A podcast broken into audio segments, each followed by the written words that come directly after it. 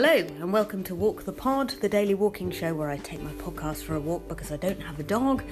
My name is Rachel Wheely, a comedian descending the stairs in her flat in southwest London, heading out to the cycle path for my daily walk, squeezing past a bike that I keep in my hallway and opening, opening the door to find.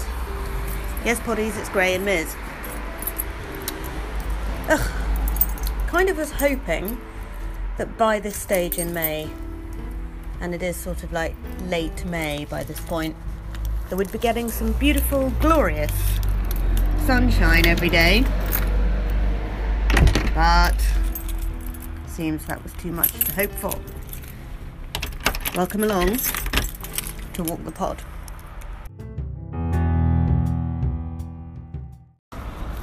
So, it's Gray and Miz on the bike track, people jogging and cycling and walking along. Quite a few people out, considering the uninspired nature of the weather. And I've been thinking about solitude this morning, something I've experienced an unprecedented amount of in the last 12 months, and whether it is like uncertainty a good thing. Man cannot sit in a room alone, said Blaise Pascal. Or was it man's problem is his inability to sit in a room alone, or something like that. Blaise Pascal was reflecting anyway on the fact that it's very difficult to be on our own with our thoughts. And a recent study in America showed that men and women would both give themselves electric shocks to avoid the boredom of being left in a room on their own for not very long. But I think that all it is is we're just not used to it. And maybe for some people, and I would include myself in this category, the idea of being alone is, is an absolute joy. I think maybe that it has less to do with where you're being on your own and more to do with your own relationship with yourself. In the LGBT plus community, there is a question which comes up from time to time about coming out stories. You know, people swap coming out stories. When did you come out? Not everybody comes out at all, of course, which is entirely their choice. But when did you come out? And my friend Keris Bradley, who runs an amazing podcast called The Coming Out Tapes, in which they interview LGBT people about their coming out stories, asked me when I went on that show a while ago something along the lines of when did you come out to yourself? And and I kind of dismissed that question at the time as, as sort of like, well, that's a bit of a funny question. When did you come out to yourself? But it's maybe a community that considers a relationship with oneself more than the rest of society does. I don't know very many people who speak about their relationship with themselves.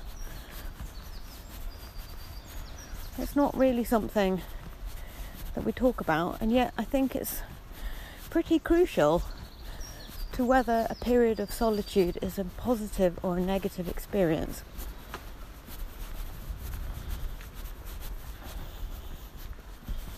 I don't know, poddies. What do you think?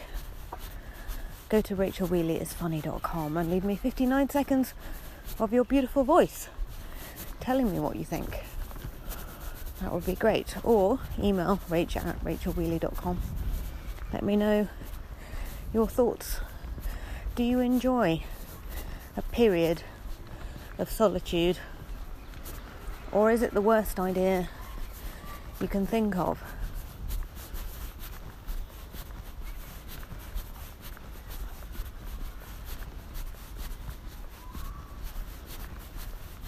I was reading a website called brainpickings.org earlier, which I read quite a lot. And it talks about how a period of solitude can be an opportunity to map the interior mind And I think that's right. I think that's what this podcast project has been about, to be honest. Forcing a load of vague thoughts in my brain out of my mouth in order to find out what I think. And I've learned quite a lot about what I think. How I'm a very ponderous human who likes to think about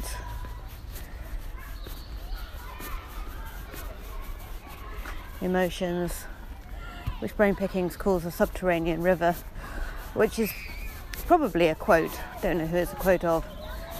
But emotionless subterranean river is is quite a nice idea. I'm just quite into rivers, poddies, that's all. Anyway, I'm somebody who likes to ponder on uh, emotions and also what it's like to be a human in the world. These seem to be my recurring themes, what I want to talk about. And I have done all that mapping through a period of solitude, I think, which I have taken on all of my lunch breaks for the last six months. have not had to go away to a retreat or anything like that. Just have taken chunks out of my day to have periods of solitude on my own end. And I don't think solitude is the same thing as loneliness.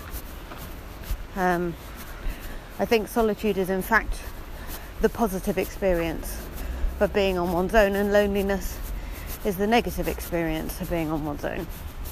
Perhaps.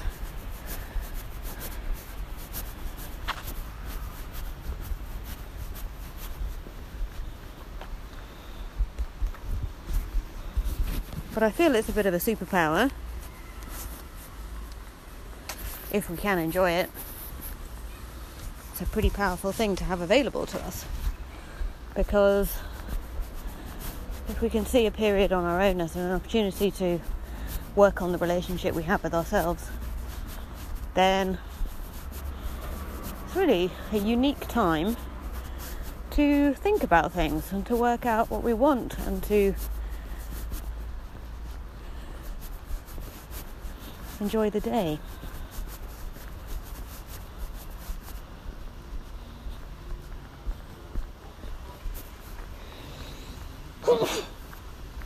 In other news, I'm sneezing a lot due to the fact that I went swimming yesterday, and when I go swimming, I seem to have about 24 hours of sneezing afterwards.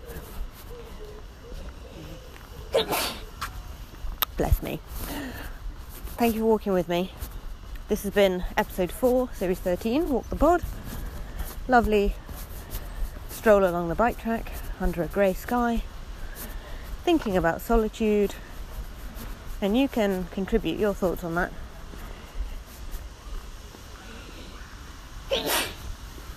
Bless me again.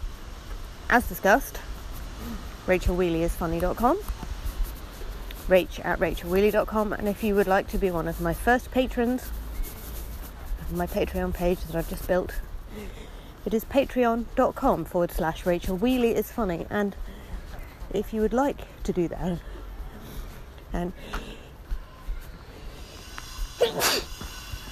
bless me again. Um, and support the podcast and the associated newsletter, I would be absolutely delighted. You can also have a look at the show notes.